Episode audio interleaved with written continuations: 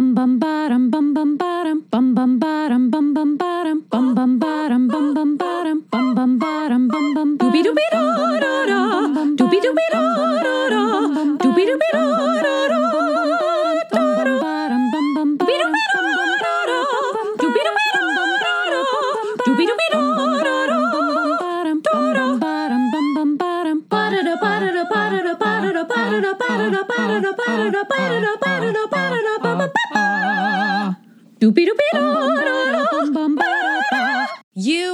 session with the Comic Book Couples Counseling Podcast. I'm Lisa Gullickson. I'm Brad Gullickson. And each month we evaluate a different iconic romance within the four color realm. In this episode, we're uniting the seven with Jean Jeans and Mariah, as seen in Steve Orlando and Riley Rossmo's Martian Manhunter identity. And we're applying Dr. Katherine Shear, MD, and the Center for Complicated Grief's healing milestones and derailers to their relationship woes. Ah, yeah, you've just wandered into Uniting the Seven, a podcast event, listeners. We're starting over. This is episode one. All of the characters you love are dead and replaced with robot clones. No, no, no. We're not starting over. Technically, technically, Lisa, we're in the middle of the Uniting a Seven podcast event because we have partnered with seven other righteous podcasts to dissect and analyze seven critical members of the Justice League of America. And yes, we have Martian Manhunter, but four other podcasts have already discussed four other heroes.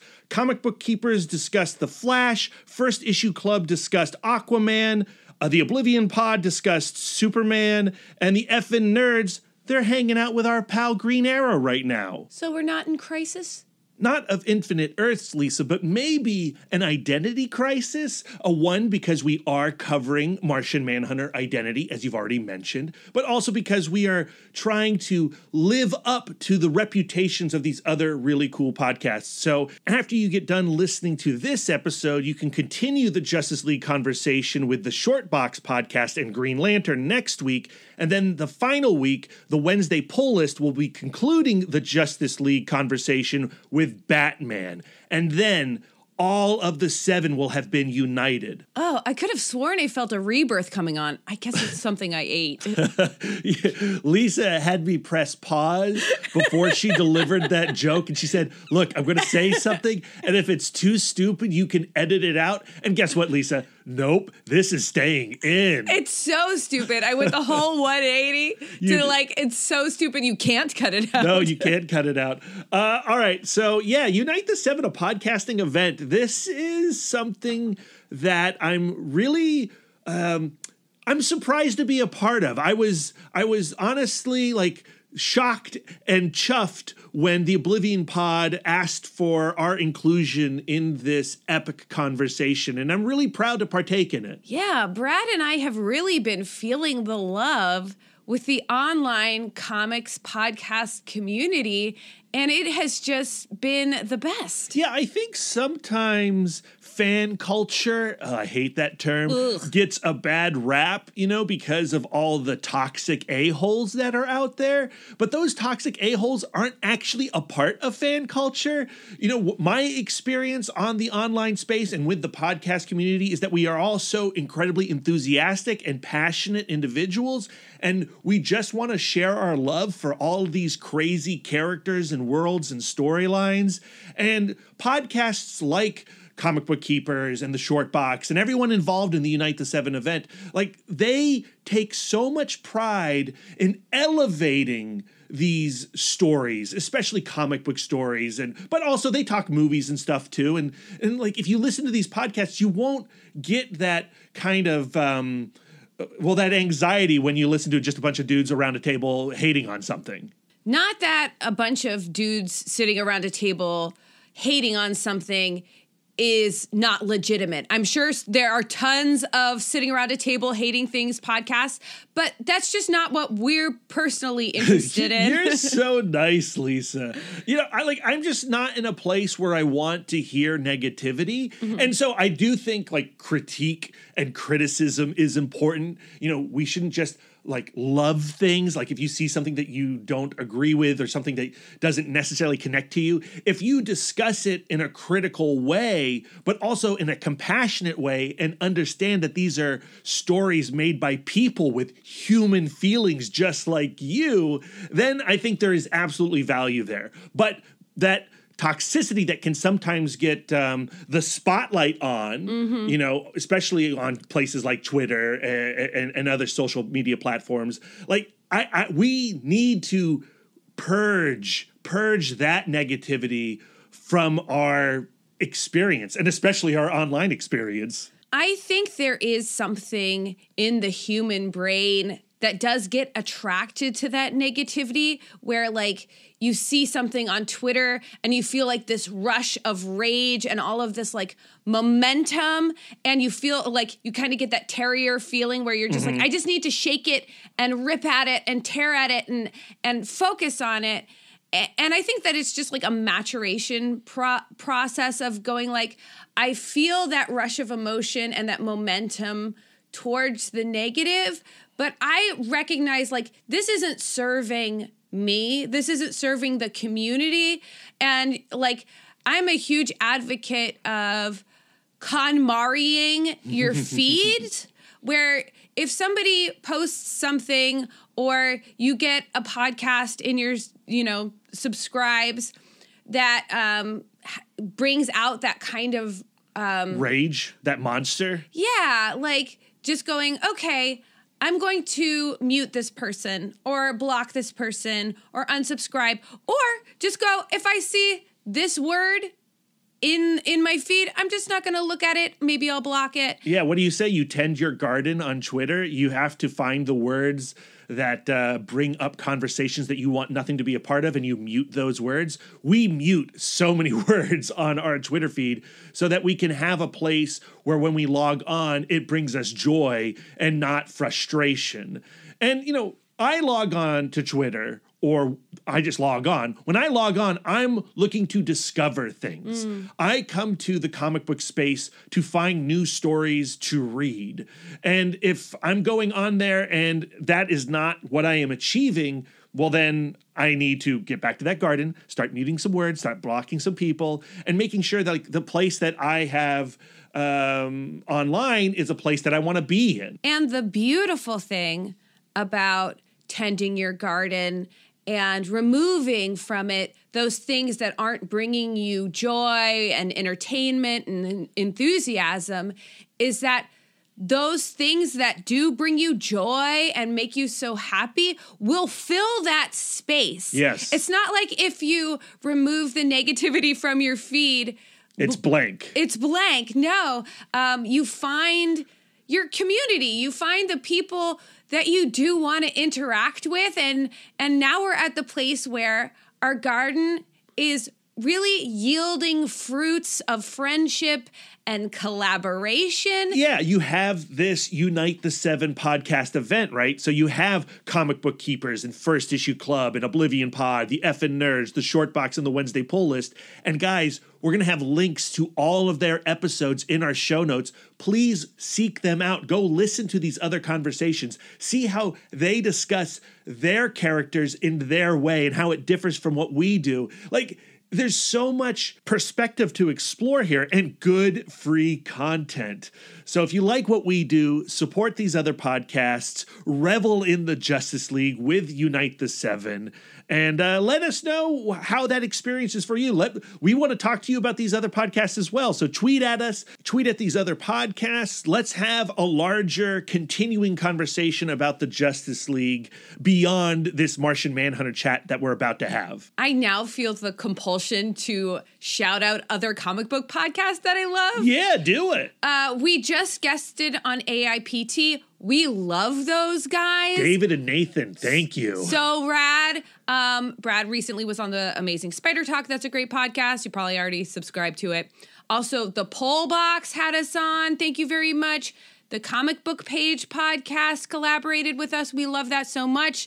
we have shining stars that we are pointing out to going like when are we going to collaborate with these people like bitches on comics Yeah. or girls talk comics Yeah, Cerebrocast, the best X Men podcast around. all of those podcasts are a blind subscribe Yeah, just yeah. add them add them to your whatever your podcast thing is and give them a listen And if you have other podcasts that you appreciate the way that you hopefully appreciate Comic Book Couples Counseling, let us know because we're always seeking more podcasts to add to our own feeds. We never not want to have a podcast in our ears that's the realist I mean, yes, that is absolutely true. Lisa wakes up listening to podcasts and she goes to sleep listening to podcasts while we are both sleeping. Lisa's uh, earbuds are constantly going, and I'm hearing strangers just chit chatting in my bedroom, and they infect my dreams. Well, if I don't have the podcast going in my ears, I do have an inside my brain podcast. Oh, no. That I that is going all of the time. That I gotta I gotta drown out. Yeah, the worry brain. It's a bastard. Yep, zero stars for that podcast. Yeah, no, no love on Apple Podcasts for the worry brain. But we got to get into uh, John Jones or John Jones. John Jones? Do you say John Jones or Jazon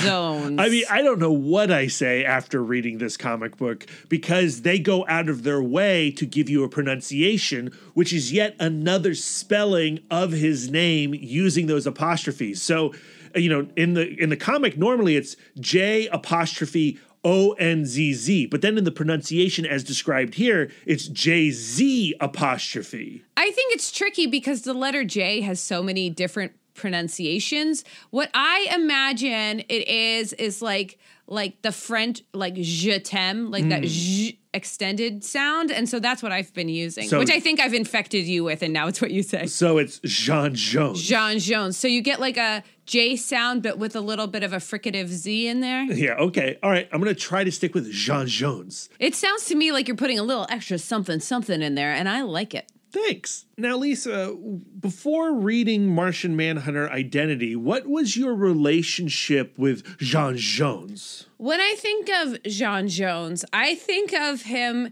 in The New Frontier, Yeah. but I think of him in the film adaptation of The New Frontier, that scene where he is sitting in front of the television Yes. and he's turning into like Bugs Bunny and stuff. He's He- like absorbing uh human culture. Yeah, he becomes like Groucho Marx as well. Like that sequence is straight from Darwyn Cooke's comic, which we've both read. Yes. And it's one of our like collective favorite comics, and we highly recommend it.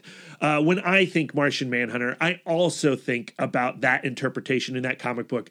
And in the film, that scene is wonderful, but Miguel Ferrer as the voice of Martian Manhunter, like that's the voice that I hear when I read this comic book. Oh, same. For me, what I find so beautiful about the Martian Manhunter character in the context of New Frontier is that he has this outsider perspective and reverence mm. for the human race that I feel like sometimes we who are like in it are are just seeing like unflattering mirrors of ourselves. Yeah, I think of Martian Manhunter as the Spock of Justice League or mm-hmm. the Data of Justice League, where he is able to look from a bird's eye view and comment on the flaws of humanity, but also what we do so well.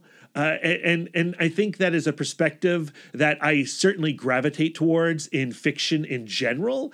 And so when you read Justice League comics that have Martian Manhunter in them, I'm always kind of wanting to follow that dude around.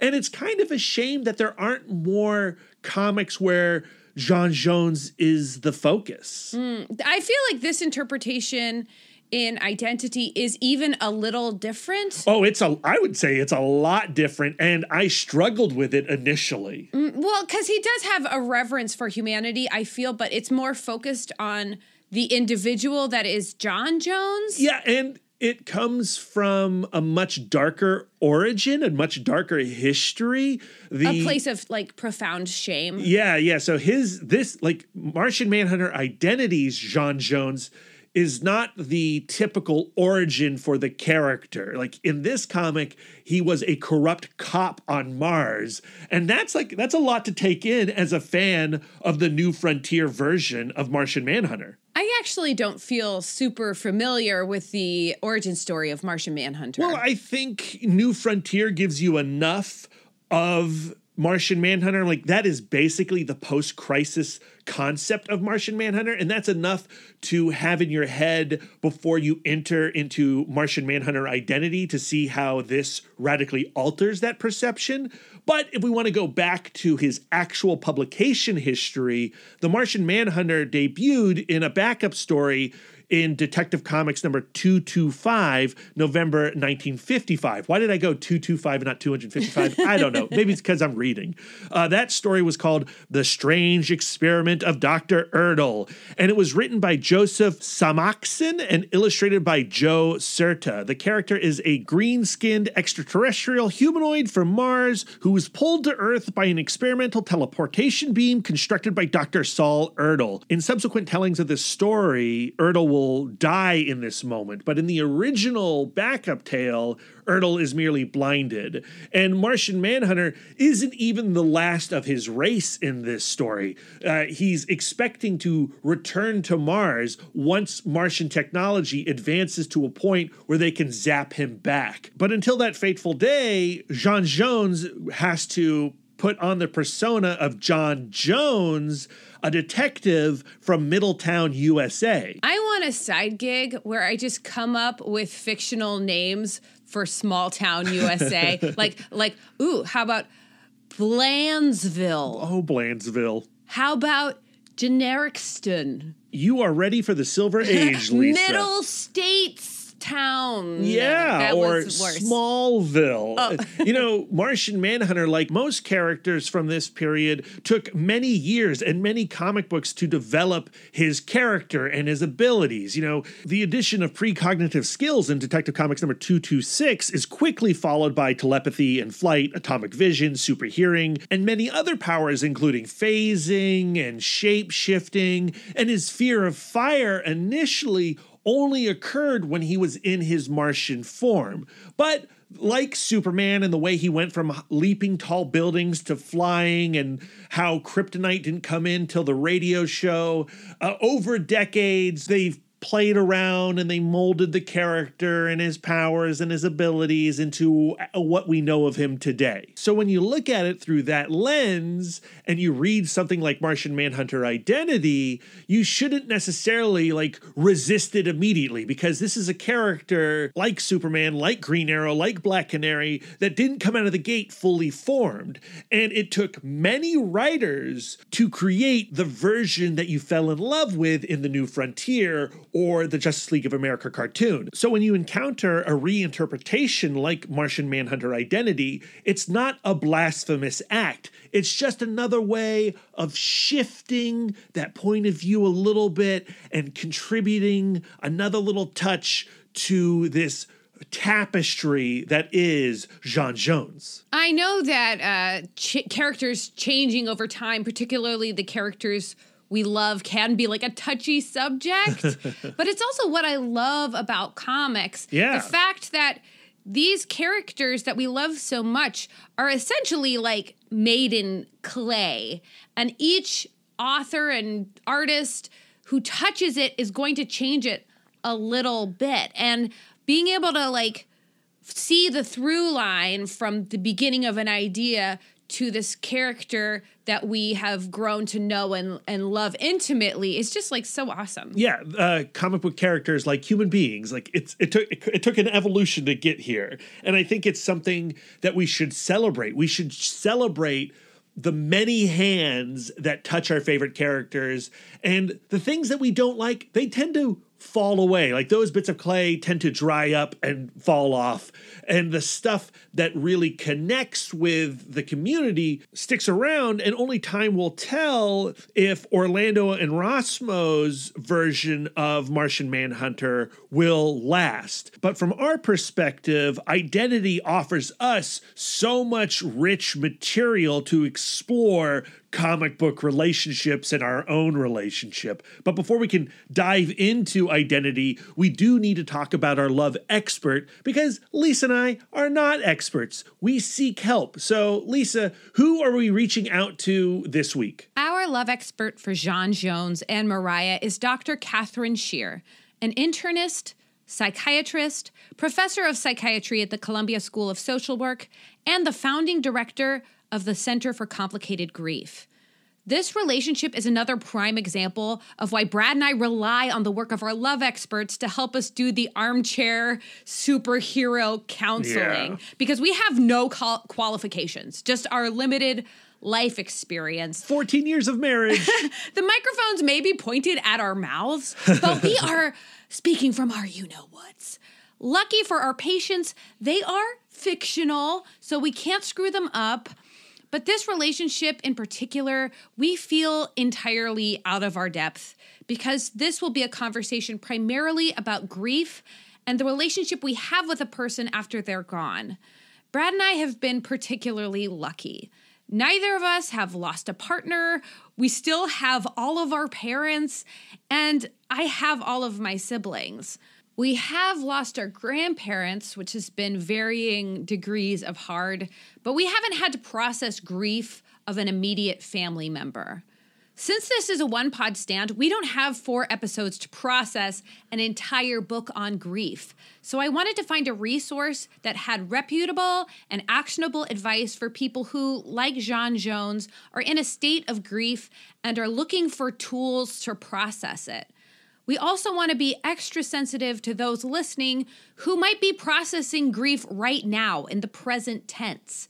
While for us, this conversation about losing a loved one is fictional and hypothetical, we know that for others it is all too real. And we don't want to be speaking from authority that by having this story, we know by any measure what this type of grief must feel like. yeah. Dr. Shear has done some really groundbreaking work in the field of grief therapy. Grief sometimes gets lumped in with depression, which it really isn't. A main aspect of grief is yearning, which is not part of depression, and antidepressants are not effective for a grieving person. Dr. Shear has developed a form of therapy, originally called complicated grief therapy, now called prolonged complicated grief therapy, that has outperformed other forms of therapy for the treatment of grieving persons in clinical trials. She was also instrumental in getting the diagnosis of prolonged grief disorder recognized by the World Health Organization in 2018, and in 2020, the diagnosis was approved by the American Psychiatric Association to be added to upcoming editions of the DSM, which is the Diagnostic Manual for Mental Disorders. The Center for Complicated Grief was established in 2013 to inform clinicians as well as the public about prolonged grief disorder in order to improve the lives of those suffering from it. The website for the Center of Complicated Grief has a ton of resources for people who are in a state of grief or perhaps are anticipating an impending state of grief, and it is very current. There are even special resources for those who are in a state of grief during COVID 19.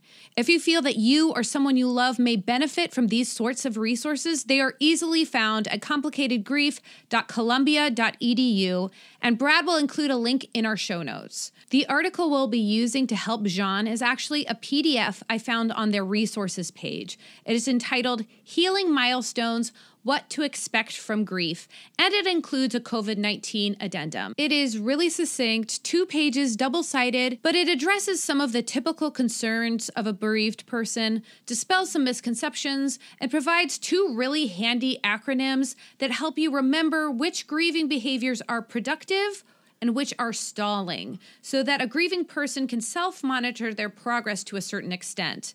One of the misconceptions of grief is that it goes away or it is something that you move on from. That is not the case. When someone dies, there's not a day where you don't feel their goneness. The center equates it to a physical wound. When the loss first occurs, it is throbbing and demands all of your attention, but over time, the healing process takes place and the pain subsides until eventually the grief runs quietly in the background and the bereaved returns to a state of well being and functionality. Occasionally, the sadness will return, particularly around dates on the calendar, life events, or unexpected reminders, but the feelings will fall in the realm of bittersweet, both difficult and good. Oh, and those stages of grief you hear about in pop culture denial, anger, bargaining, depression, and acceptance also known as the Kubler Ross model, not a thing. Never empirically proved and have long been rejected by psychiatry. The two acronyms provided by this paper are intended to act as grief guides, so we can use them to identify some of Jean's grieving behaviors and discern if those behaviors are healing milestones or derailers. So, the milestones are behaviors that help the pain and grief recede into the background. They can be done in any particular order that feels good to the grieving person so that their healing can unfold naturally. The word is healing. And it's like those acrostic poems that you did in elementary school mm. like Brad is B, bodacious, R, rad. radical, A, awesome, D, dope. exactly. Um, so the word is, once again, healing.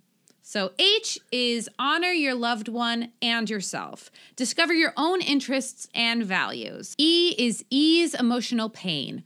Open yourself to emotions, both painful and pleasant ones. Trust that you can deal with emotional pain.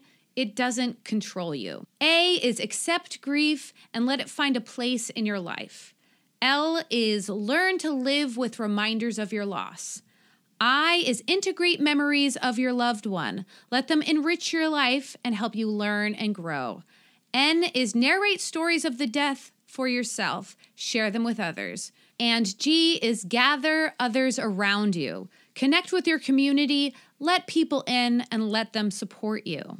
I like that last letter the most. Mm. Uh, and I think it speaks to what we were discussing at the start of this episode building a community and leaning on that community when you need it. I look at these letters and I um, immediately see how we kind of intuitively integrate these behaviors into the grieving process. Mm-hmm. There are a lot of like traditional and ritualistic structures built around some of these behaviors, like wakes and funerals and creating and adding to memorializations. But for Jean Jones, being on another planet separated from his family, he doesn't have a lot of these structures in place. And he can't do some of those rituals we anticipate when we're planning on grieving the people that we love. And that's why I think that the COVID 19 addendum to this is so important because at the height of lockdown, a lot of these structures had to be removed, right? We couldn't go into the hospitals with our loved ones. After they passed away, we couldn't gather in the same way that we were anticipating. But like you said, we found a way to connect anyway. And we had a friend who sadly lost his mother, and we were able to have a virtual Zoom wake. And that was you know, not the same as gathering in person, but it did provide that necessary outlet for community in this moment of tragedy. But just like there are behaviors that make progress in the grief process, there are the derailers. These are behaviors that prolong the pain of grieving. This paper stresses that these feelings are going to come up in the period of acute grief, right after the person has passed away. And the way they address what to do with when derailers come up, I don't think I can say any better. So I'm just going to read directly from the paper if that's okay. Do it. This section describes common derailers. It's important to be aware that all of these occur naturally in the aftermath of a loss. When you notice them, be sure to practice self compassion. Then just take a few minutes to consider how you might gently and respectfully resolve them and set them aside. You do this in the service of inner peace, to honor your ongoing relationship with the person who died and free the healing process. To find and deal with derailers, consider that all of us must learn to accept what we cannot change and decide how to best channel our energies towards ways that we can learn and grow towards acting where we might make a difference. That was the end of the quote. So the acronym is the word derailers, and here's what they are D. Doubt that you did enough for the person who died. E. Embracing ideas about grief that make you want to change it or control it. R.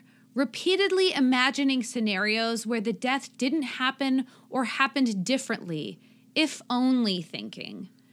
A. Anger and bitterness you can't resolve or let go of. I. Insistent belief that this death was unfair or wrong or shouldn't have happened. L. Lack of faith in the possibility of adapting to the loss and having a promising future. E. Excessive avoidance of reminders of the loss. Hmm. R. Rejecting support from others, unable to let others help, feeling hurt and alone. S. Survivor's guilt that is stopping you from experiencing joy and satisfaction. If you are a grieving person, this paper encourages you, and we do too, to reach out to your healthcare provider at any point in your grief, but especially if you're feeling stuck in your grief for a period over six months and your grief is inhibiting your functioning in a way that you cannot move forward with your own life. There are self diagnostic tools on the center's website and other resources. But truly, if you have mental health concerns and you don't already have a direct line to met, a mental health specialist, bring it up with your general practitioner or go to urgent care. Mental health is human health, and these individuals are trained to provide care for you Yes. As I go over these two acronyms, my like gears are already churning for how we can apply this for Jean Jones and his continuing relationship with Mariah after she's gone. Um, but first, there's a little something we got to do. Yeah, there's like this is a weird transition because we're dealing with such a heavy topic. And so to just jump into our words of affirmation with our little song seems weird, but that's what we're going to do. Lisa, it's time for words of affirmation. Na na So, for first time listeners who may just be joining us for the Unite the Seven podcast event, I think we should probably explain what the words of affirmation portion of the show actually is. This is our way to give back to our new and upgrading Patreon subscribers. We curate and use these affirmations ourselves, and we're more than happy to pass them on to you. These particular affirmations come from Louise Hay, Oprah Winfrey, and Yrsa Daley-Ward. And while we are extremely grateful to our patrons and appreciate the incredible support that they provide for Comic Book Couples Counseling, we would also never ask anyone to support us financially if they cannot afford to do so. And if you fall into that category, that's great. We have tons of free content on the main feed to enjoy. And these affirmations that we're about to dish out to these three patrons, you can take them and apply them to your mirror in your bathroom and look at them every day. And hopefully, you can gain some power from them. That's what I do. I have uh, a cup of those like pens specifically for writing on mirrors for Yep. whenever we find these amazing affirmations. These three, Brad resourced himself, and I think they're pretty empowering. Yeah, I like them a lot too. So uh, let's settle our mind. Let's get into a nice, calm mental state so that we can be open to receiving some words of affirmation, some much needed words of affirmation. David, you are in the right place at the right time, doing the right thing. Veronica Gonzalez. The chance to love and be loved exists no matter where you are. Liz H. You make way for the unprecedented and watch reality rearrange yourself. Yeah, I agree. I really like those. I know that I went and found them, but I think those really um, work well with where I am right now in my place. They're what you call keepers. Yeah. Uh, so let's get into the comic itself Martian Manhunter, Volume 5, issues 1 through 12, published by DC Comics between February 2019 and April 2020. It's written by Steve Orlando, illustrated by Riley Rossmo, colored by Ivan Plascencia. Place, Plascencia. Yeah, I think that's right. All right. And lettered by Deron Bennett. Here's the basic plot taken from the DC website. The acclaimed team of writer Steve Orlando and artist Riley Rossmo behind Batman the Shadow, Batman Night of the Monster Men, reteam for a reinvention of the Manhunter from Mars in this twisted, unexpected series. Back on Mars, Jean Jones was about as corrupt as a law enforcer can be, and when a reckoning comes for his entire society, he'll get a second chance he doesn't want or deserve. One shocking murder and an unexpected fragment of the Mars he lost will change his life and the course of the Earth forever. Okay, so that's some pretty typical back of the book copy. They use a lot of exclamation points, so they they clearly are showing a lot of enthusiasm for the contents of this book. Um, but the question I have is around the word reinvention. Like, as a first time or, or less experienced Martian Manhunter reader, I want to understand okay, what exactly is being reinvented here? Well, I'm by no means an expert on John Jones's mythology either, uh, but I do believe what Orlando and Rossmo are contributing to his mythos is this idea that on Mars, yes, he was a police officer, but he was a training day Denzel Washington corrupt cop kind of police officer, right? So I believe that is new to the mythology. And also this idea that on Earth, they don't say this in the back copy, but on Earth, there already was a John Jones. And it's a coincidence that John Jones, when he is teleported to Earth, uh, and when he goes looking for uh, a human host to hide in, he encounters a police detective named John Jones who dies in the line of duty. And to honor that person, he takes that person's form. So, in Martian Manhunter's original origin story, John Jones was a person that he just made up out of whole cloth Yes. from watching a lot of cop television. Yes.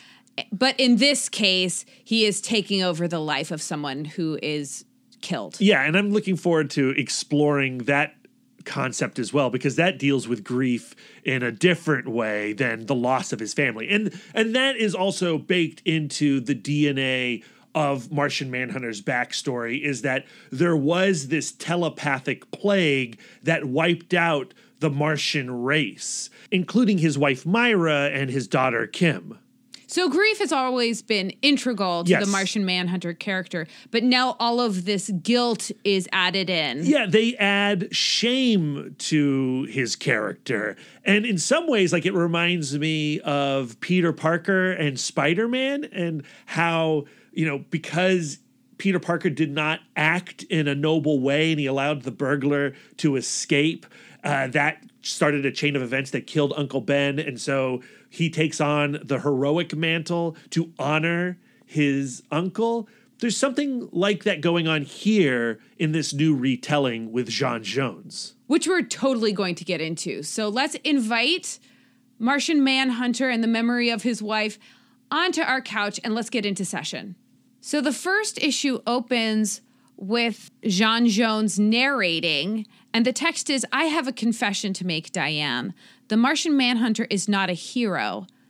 Not yet. And the not yet comes on the second page. The first page of this book is the apocalypse that is occurring on Mars with the plague. And we see Jean Jones in the center of all this burning flesh. And then when you turn the page to not yet, we see John Jones, the police detective, waking up and going to work, right? Getting dressed, putting his badge on. Let's do this. So there's actually a lot of wibbly wobbly, timey wimey stuff just on this first page Yeah. flip where we go from his past on Mars and the horror that that was to his present ish because that's not actually John Jones. That's John Jones in John Jones's body. Right. But then, uh, once you've read this entire run, you realize that the narration that is happening actually comes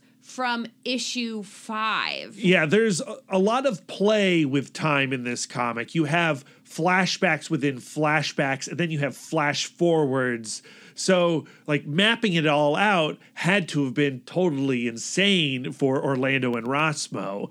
But it's rewarding on second read. And on first read, you just kind of have to like go with it and follow the emotions. Well, it feels very stream of consciousness. Yes. Because Jean Jones is trying to reconcile and he's trying to bury his past, but also reconcile with his past. And everything he's doing in the present is all infused with that back narrative. So to me, it feels actually very true to to an identity crisis where Uh-huh. you're going like how can i be myself in the present despite this person i was in my past that and replicating hiding? the trauma of grief, right? And how your own timeline with the person you lost gets jumbled. I think the number one thing I want to focus on with these first two pages is that it's clear that Jean Jones is dealing with one of the derailers, and that's the S, which is survivor's guilt. Hmm. I think that what this these pages are showing us is that when he dreams at night, he's dreaming of his home planet in flames. Well, and like as a first page, this is a scream. We are seeing his worst moment as our introduction to his character. And paired with that text from issue five, we know he he is carrying this inside and feels this need to confess it later. So we know that his journey is going to lead to him emotionally opening up to Diane and and, con- and admitting that he's been hiding something. And I think like what you're seeing in this first page is another derailer where he is going through the if only process, mm. right? He's replaying his past on a loop, trying to find out how he could have behaved differently to have saved his wife and daughter. But on Earth, in the present tense, starting with page two, he is investigating with his partner Diane a series of mysterious murders and a kidnapping of a little girl. And what becomes quickly apparent is that he cannot be the cop that he needs to be for this investigation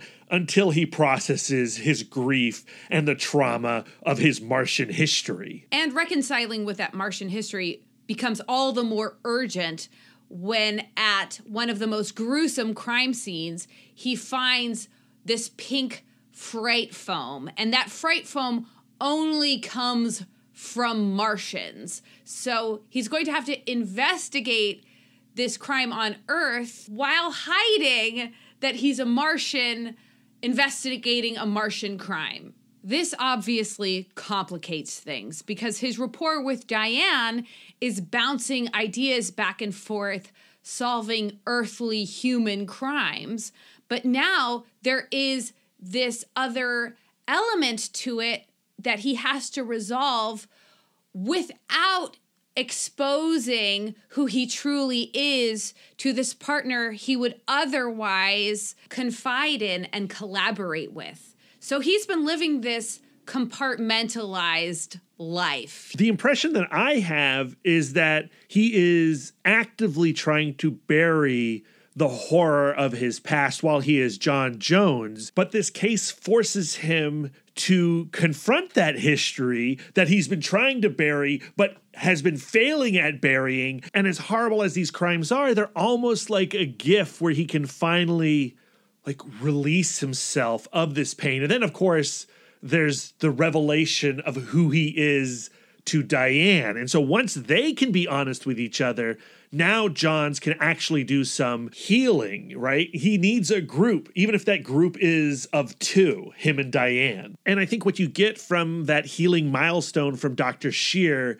is that solitary existence is the enemy of healing. Right? You can't do it alone. He needs Diane. In this first issue, we also get flashbacks to his life on Ma'aleca'andra before the big Holocaust event happens. Look at you just throwing off Malakala Kalandra. Oh, dude, I've been practicing. Uh, I'm impressed. she means Mars, people. Yeah, yeah, that's the actual name of Mars. But we get a glimpse into the double life that he's leading.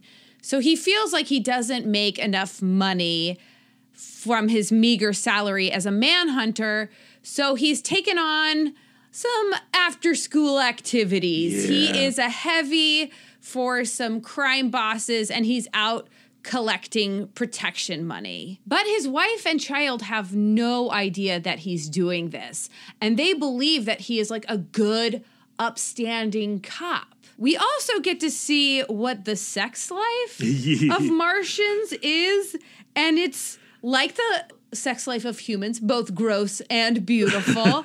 when he and Mariah get busy, for them to become one is not a metaphor. It looks like an image from John Carpenter's The Thing Mm-hmm. when the alien is melding into different types or is like caught in mid process of melting into different individuals. So it's like the the true bonding of form, but also Of minds, yeah. minds and thought. Which is troubling when you're a corrupt cop. That's right. So each Martian has in their brain something called their hermitage, where they keep their most private thoughts. In your immediate family, the expectation is that you share your hermitage. So after he and Mariah are done bonding, he- she goes like, "Hey, I'm getting vibes from you that you want to make another child." And he's like, "Yeah, don't you? Don't you want to have a second child with me?" And she goes, "Not until you share your hermitage with me because not sharing your hermitage with me shows that that there's this lack of trust and you need to be able to trust me with your secrets. But he he makes all of these excuses. He's like you know i'm a cop. I see terrible things. I'm just protecting you from the horrors of my work and she's like yeah well i'm not impressed by that because i'm a doctor who works in the emergency ward I see horrible things too, and I, I share my hermitage with you. She ends that conversation by saying, Jean, you can trust me with your burden. What we have, it's stronger than any horror.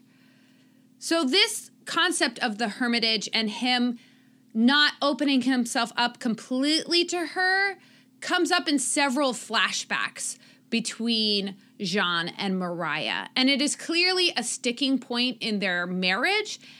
And it's a pattern of behavior we also see in his relationship with Diane, where he has these insecurities with himself. I don't make enough money as a manhunter. Like, I can't provide for my family. But instead of saying to Mariah, like, I don't feel like I'm doing enough, he goes like, I'm going to spare Mariah from that insecurity I have with myself and take care of this my own way internally, at, secretly. We've talked about this in the past, but anytime you try to manage your truth before you deliver it to your partner is a mistake. And it's something that I do all the time where I try to, like, okay, what am I feeling? Ooh, this is how I want to actually feel. Let me rewrite my feelings. And then I'm going to let Lisa know how I feel after this revision.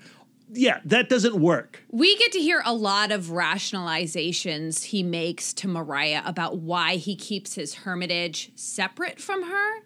First, it's the, well, I'm protecting you from the horrors of my work. I'm sure he believes that that's at least partially true. Mm-hmm. Then later, he goes like, oh, I'm keeping my hermitage from you because this H'ronmeer's curse is going around and it's infecting the thought stream. So we should Yeah. all like quarantine our secrets from each other. And he's not wrong. And he's not wrong there either. It's like another rationalization. yeah. But what he's doing in actuality is trying to control her perception of Right, him. right. He goes like, for me to be a good father, I need to be a good provider first. Yeah, and so in that trying to control his perception is this sense of shame, mm-hmm. right? Because he knows how he is behaving as a heavy for these drug dealers is not right.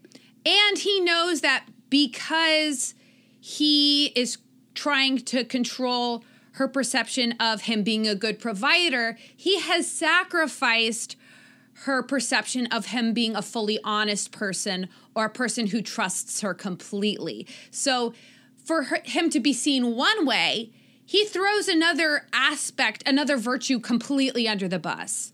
And the tragedy of the relationship is that the truth would maybe have never come out without the plague. But then once Myra sees her husband for who he actually is and what he's actually been up to, the plague steals her life. And their relationship is never allowed to evolve beyond that moment. Who knows what would have happened once their deception had once John's deception had been revealed. You know, maybe they could have reconciled, maybe they would have separated, but the conversation would continue. And unfortunately, this conversation ends here. But then you look at John Jones and Diane and the car crash at the end of issue one, where now she learns who her partner actually is. She doesn't die. Now his truth is exposed once again. And now he has an opportunity to actually lay all of himself bare to another person, something he has not done in a very long time, if ever. It's actually completely understandable why J'onn Jones repeats those patterns of behavior with Diane. Because when Mariah found out the truth about her husband, that he had been cooperating and consorting with criminals, she was horrified and disgusted and then immediately burst into flames. Right. So that instance acted as an affirmation of his insecurity. See what happens when people see what a terrible person you are? They hate you and then they die. So when he is in this car crash fire with Diane and he's having this thing happen again, his mask completely ripped off, his hermitage opened. He is not John Jones, the good cop. He is the Martian manhunter, betrayer of his family and planet. He is he struggles with do I open this conversation about my past with Diane, or do I m- use my powers and mind wipe her and continue this lie that I am John Jones, the good cop? So I'd like to take a moment to do an inventory of the derailers mm. that are weighing down J'onn Jones's grief process. Definitely D, doubt that you did enough for the person who died that's there in a big way. I, the insistent belief that the death of Kim and Mariah was unfair and wrong and shouldn't have happened. E, excessive avoidance of reminders of the loss. So he has been hiding in another person's body. Mm. So even his person, even when he looks in the mirror, he doesn't see his Martianness because his Martianness is a, a trigger for those memories. And then S, the survivor's guilt. Oh, skipped R rejecting support from others by keeping his past a Definitely. secret from Diane, and then S, the survivor's guilt for being the last surviving Martian. Following the car crash, Diane did pull his carcass out of the flames, but she's in conflict because she finds out this person she was with that she believed to be her partner is actually a complete stranger. This J'onn Jones, who has been parading around in the personage of someone that she loves. But they do have to find Ashley, who is the child who is missing, who has been kidnapped. So they reach this understanding of like, you can continue to be John Jones and parade around, but once we find Ashley, your secret is not safe with me anymore because the trust between us has been destroyed. As they're doing the investigation, however, this trust begins rebuilding because she witnesses him really care about the case in a way that is familiar to her, that does feel like her old partner. And so they decide that to rebuild trust, J'onn Jones has to be has to come completely clean and tell her about his past and he agrees to do do what he's never done before completely open up and expose all of his secrets and he tells her about what it was like for him to take over John Jones's life. So when he met John Jones as an entity was in the last second of John's life. John was investigating a serial killer and the serial killer drew a gun on him and shot him in the chest. J'onn had telepathically sensed a fellow cop in danger and didn't get there in time to save John, but did get there in, t- in time to, to free all of these other captives of this serial killer. And he then carried John's body to a mountaintop and began a Martian death ritual. So the the death ritual is that on Mars after a person's death, someone else continues their life in a way by taking on their shape and then receiving the the the love and the grief of the people around them. And this is how Martians honor someone's life. So he initially felt like he was honoring John Jones' life by continuing his life for 10 more days. But of course, when those 10 days were over, J'onn J'onzz's love tank was so full from all of this connection with Right. humanity that he just decides to keep being John Jones. But I think by doing the death ritual for John Jones, he is uh Jean is procrastinating on doing any kind of death ritual for his wife and his child. So he's kind of shelved that grief hmm. to to connect to this grief of a stranger. If we take a moment to look at this Martian death ritual, it actually fulfills a lot of those healing milestones. It H honors the loved one and everybody connected to the loved one. E, it helps ease that emotional pain. G, in a big way, you're gathering those people around you and you're experiencing that grief and sharing that burden together.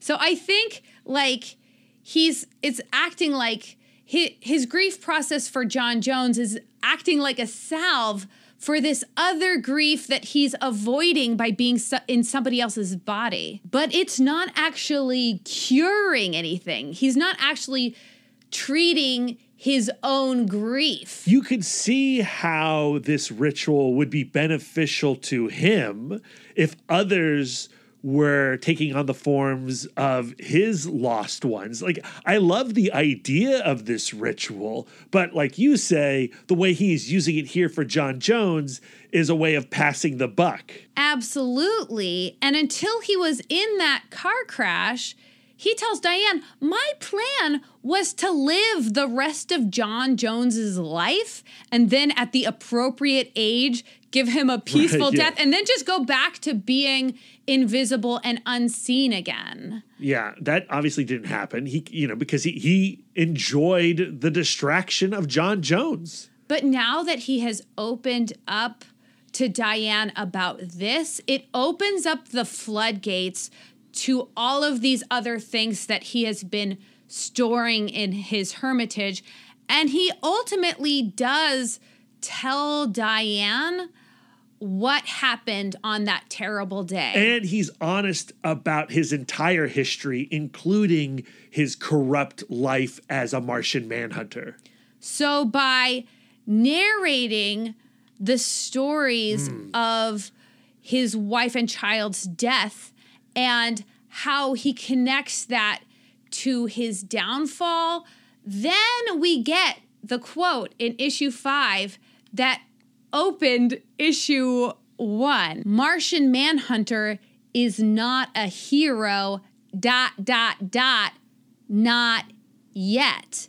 So now that she knows his story, he's being able to conceptualize Yeah. this existence where he can continue to be himself and be a good person. In that not yet is a promise of actual heroism. There is so much hope in that not yet. And as a reader, I'm not sure if I have that hope with him, uh, but uh, we're going to see how it goes here. I think he is well on his way to A, accepting his grief and letting it find a place in his life. And in opening up to Diane, he actually like levels up in their relationship. They reach this new level of honesty and she actually opens up her hermitage to him and exposes some of her grief,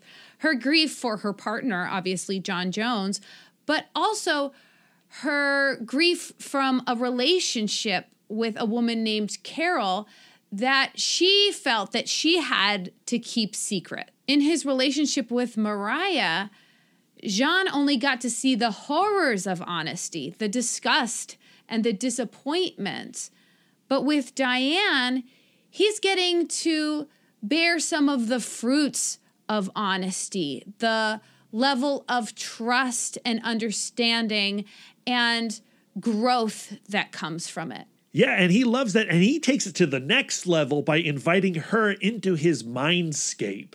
And they get to battle his demons together mentally. And this is also where we learn what is actually happening with these murder cases in Middleton, where there is this red Martian, Charn, who has been conducting experiments with humans, hoping to unlock our genetics, which will allow him to reclaim his fluid shape. Because he was a high felon, he was imprisoned into one form. And that's like the worst thing that can possibly happen to a Martian to be trapped into a single solid form. And he wants revenge on the Martians, but the Martians are all dead except for Jean Jones. So Jean Jones is his one true enemy right now. And since they are both Martians, he has been attacking John Jones on all fronts, psychically and physically. So, some of the waking nightmares John Jones has been having about his wife and his child Yeah. were actually the psychic weapons of Charn, not just like his tumultuous soul. Yeah, you know, like that's a little bit of an easy um, solution. And like the way that this comic wraps up is really just through superhero punching. Yeah, so like when th- the big face off between Charn and John Jones happens inside John Jones' psyche, and uh, Charn sets up this big, like, icy landscape of his past, and we get to watch Jean Jones start out as a child and just start punching. Yeah. And so he's punching through his past. And this kind of also mirrors the scene he has in his thoughtscape with Diane, where he's like, I've got to face my inner demons, which are shame, anger, and duty. How do we face those inner demons? We punch them.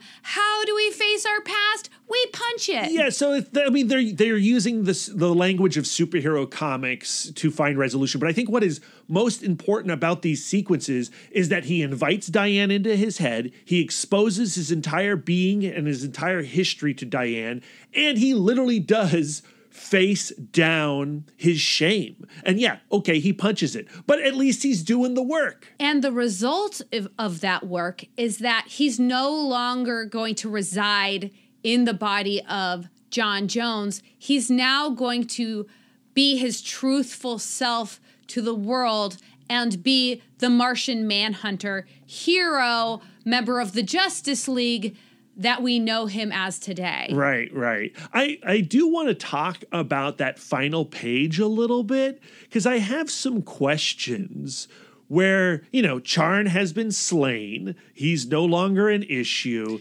Ashley is now fully a Martian. Yeah, so he actually he's he's I mean, she's still human, but he now has a, like another person who knows his physical experience, so he's maybe not the last Martian anymore. But the three of them, Ashley, Diane, and Jean Jones, are staring upward, and Jean is saying, It's time for me to go home.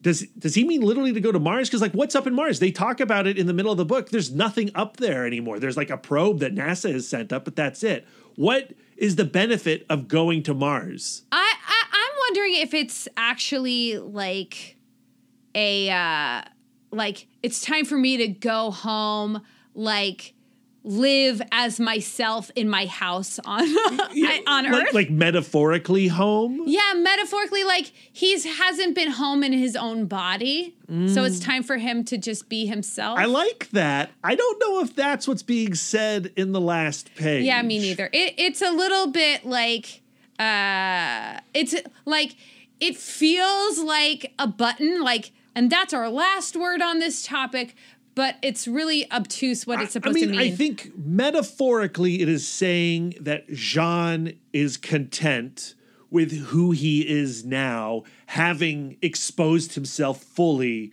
to Diane. And so he's home in that sense. But like they're all looking upwards. I'm like, are they actually going to Mars? Is it like going to like Arlington National Cemetery up there for him? Like, does he need to go there? Does he need to put his feet on the soil so he can f- let go of his grief or at least of, you know, take the next step with his grief in the place where all that horror went down?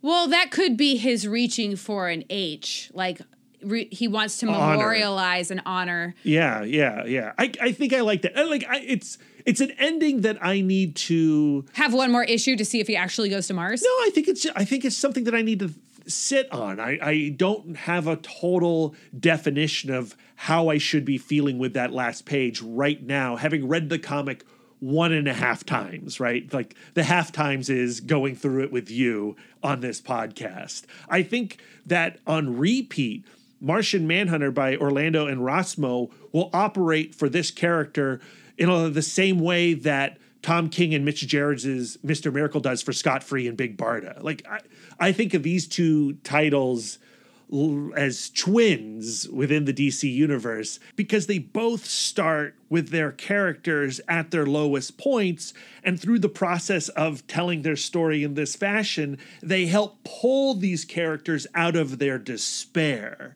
and so, yeah, I do think they work really, really well together. And uh, I'm going to put them on the shelf right next to each other. At the same time, I think this ending, as I interpret it right now, is a little neat and tidy.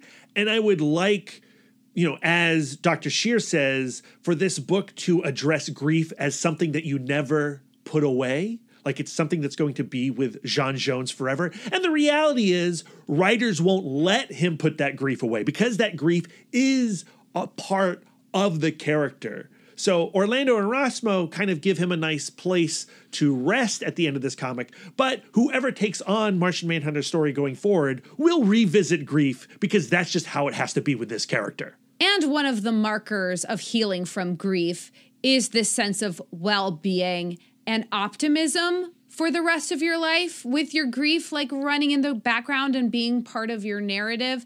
So I think that this book gives us that. And even if we don't completely understand what his next move is, we know that it, he's continuing on with a sense of hope now that his burden is shared with Diane and Ashley. And I need to do some more reading of Martian Manhunter stories after this. I know this is a relatively recent story, but I need to know like, is Diane out there in the DC universe? I'd like more stories with her. And I would also like more stories with Ashley. I think there's a lot more story potential here, especially between these three. But I do feel really good ending our session with J'onn J'onzz in this place with his grief because I think that he really has touched on many, if not all, of these emotional milestones. I think by continuing his life as the Martian manhunter on Earth, he is honoring Yes. his loved ones and his past as well as himself. He is now ease he has a new level of ease in his emotional pain. He's faced some of his inner demons. He realizes that he can feel his feelings and still love himself. I think he's accepted his grief and and enfolded it into his narrative. And his past mistakes. Yeah, he's learning to live with those reminders of his loss and seeing his Martian self in the mirror. He's integrated his memories of his loved one. He has narrated his story. He's gathering people around him. If I was to give uh, John Jones some work to take with him to continue his journey, I think I would encourage him to find more ways that he can honor and memorialize his family specifically in this life, even if that means like setting up a place in his home where he has totems and images of his family. He needs an album. Yeah. His time with his family on Mars didn't end as neatly as he would have wanted as a husband and a father, but there's still so much love and so much to celebrate for the life that he had. And I think that that's part of healing as well, realizing that your mistakes are not the entirety of your narrative. They are just part of your narrative. So I feel like we can end our session with Jean Jones there. I really do think he is in a much better place. So now it's time for our moment of reflection. Brad, is there anything from this discussion that you think you'll take with you and take into our marriage? I mean, definitely the aspect of Jean Jones who likes to self edit his feelings and his experience before sharing himself with his wife. You know, I've alluded to uh, being uh, guilty of that in the past, and it is something that uh, I would like to improve on. And I think it's something that I have improved on in our marriage. Definitely. But yeah, like I wish I had a warning system inside my body that told me, red alert, you're trying to write a fiction. Uh, just be honest right now. But to do that, you have to be very self-reflective. And I think that's what the whole point of this podcast is, is training and practicing to be self-reflective when those moments occur, when you find yourself writing some BS.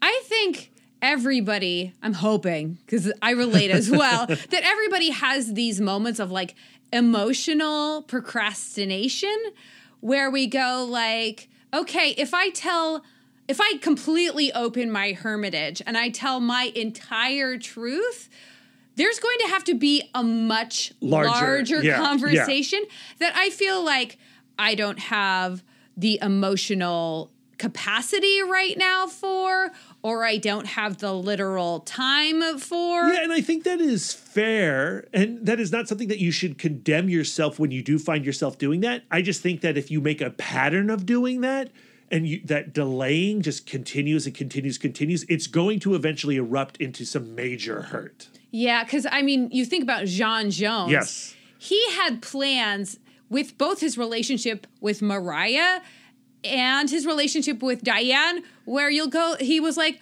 well, and I'll just continue lying and hiding this It's just for not going the to work. rest of my life. Yeah, yeah, you can't do it. You can't do it. And for a lot of this conversation, I think we've been talking about grief as in like the capital G grief of losing a spouse or a child or a, a loved one.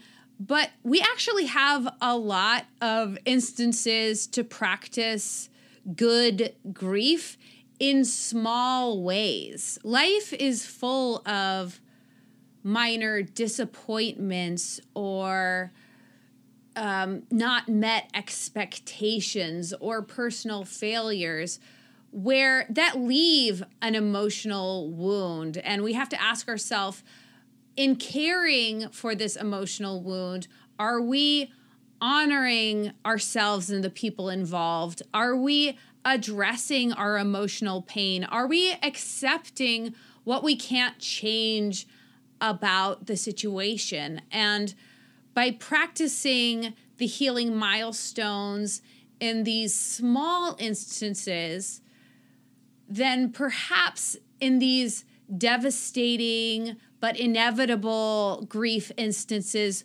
we'll do a little bit better. Those muscles will be a little bit stronger and we'll be better prepared for the inevitable heartbreaks of life. And so, was that your biggest takeaway from Martian Manhunter?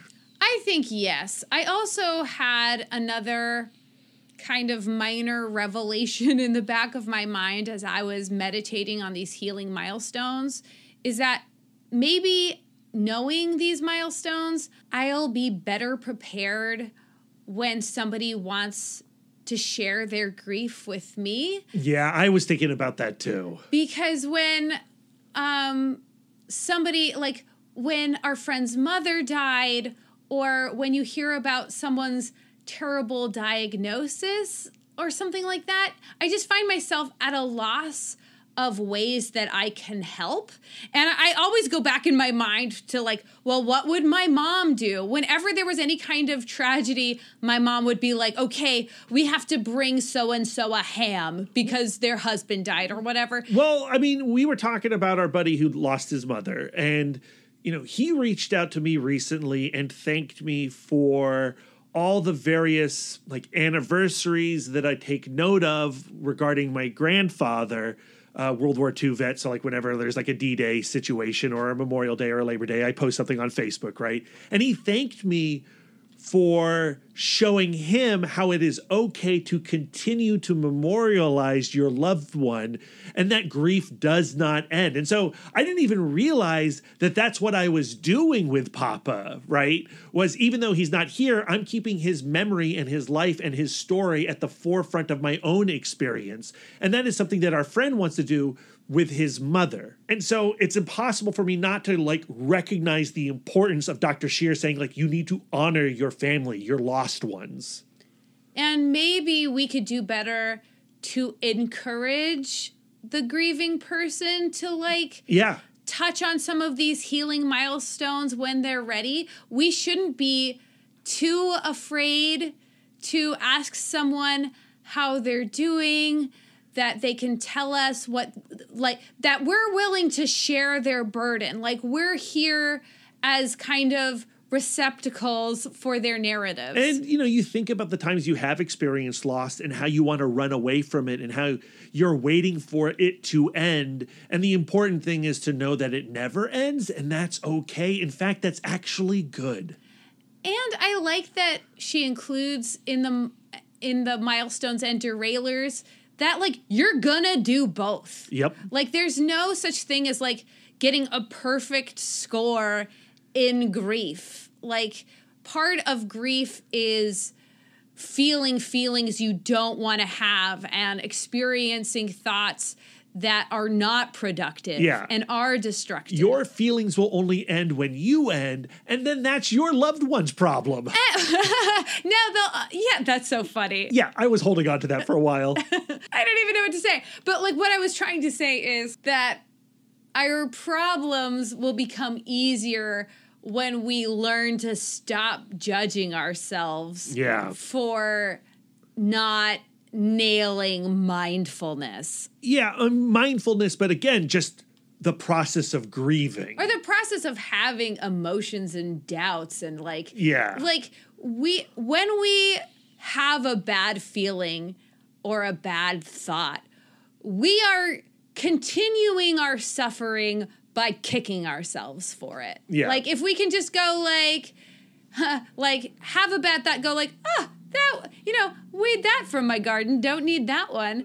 And just moving on. Oh man, how easy would life be? Well, life's never going to be easy, but just recognizing that it's not going to be easy and feeling terrible and feeling pain and feeling misery is all part of the process that will also bring you happiness and joy and all that good stuff. So in short, punch your shame in the groin. Yeah, go superhero on it. And that's going to do it for our Unite the Seven entry regarding Martian Manhunter. And remember, your trip with the Justice League does not end here. Next week, October 6th, the Short Box podcast will cover Green Lantern in their own unique way. And then the Unite the Seven podcast event will end on October 13th with the Wednesday pull list covering The Dark Knight Batman. Ooh, Batman. That's a guy who could use the healing milestones. Yeah, uh, yes, absolutely. It would be interesting to see how many characters uh, throughout comic book land uh, would benefit from Dr. Shear's uh, milestones, right? Uh, you know, grief is at the center of countless, countless superhero comics. But it's been an honor to add to the discussion surrounding the Justice League with these other podcasts. And I hope that we did them justice with this conversation, with this point of view of tackling Martian Manhunter's grief. I hope you, new listeners, those of you who are joining Comic Book Couples Counseling for the first time, stick around and return to the show next week as we continue our conversation surrounding Black Canary, Dinah Lance, and Green Arrow, Oliver Queen. We've already done two episodes on those two, and we have two more to go. Next week, it's Kevin Smith's Quiver storyline. I think that's going to be a lot of fun and uh, pr- quite different from the type of conversation that we had this week. Knowing Kevin Smith, there's a double meaning in the word quiver, and I'm expecting this to be filthy. okay, Brad, uh, after this, do you want to take a little peek into my hermitage? Oh boy, yes, of course. No, it's gonna be great stuff in there. You sound very like discouraged at the thought of knowing my secret. I was discouraged with your metaphor. okay, Brad. Where can our listeners send their words of affirmation to you? you can send my words of your words. you can send your words of affirmation to me on all social medias at MouthDork. If you have words of affirmation for our logo, you can send them to Aaron Prescott at a cool hand fluke. And if you have some words of affirmation for our radical banner art and show poster, send them to Karen Charm at Karen underscore X Men fan. Lisa, where can our listeners send their words of affirmation to you? I am always accepting words of affirmation at Sidewalk Siren on Instagram and Twitter. If you'd like to spend more quality time with us, you can subscribe to us on Podbean, Spotify, Stitcher, YouTube, Google, and Apple Podcasts. If you'd like to get exclusive, you can mm-hmm. join our Patreon, where you'll get more content, including weekly bonus episodes. If you'd like to reach out and touch us electronically, you can email the podcast, cbccpodcast at gmail.com. You can visit our website, comicbookcouplescounseling.com, or follow us on Instagram and Twitter at CBCC Podcast. You can give us the gift of five stars on Apple Podcasts. And if you'd like to do an active service, why not write a review of the show while you're there? We are fluent and receptive in all five love languages. It really warms our hearts and helps the pod. So until next time, friends, keep your love tank full. And your psychic rapport open.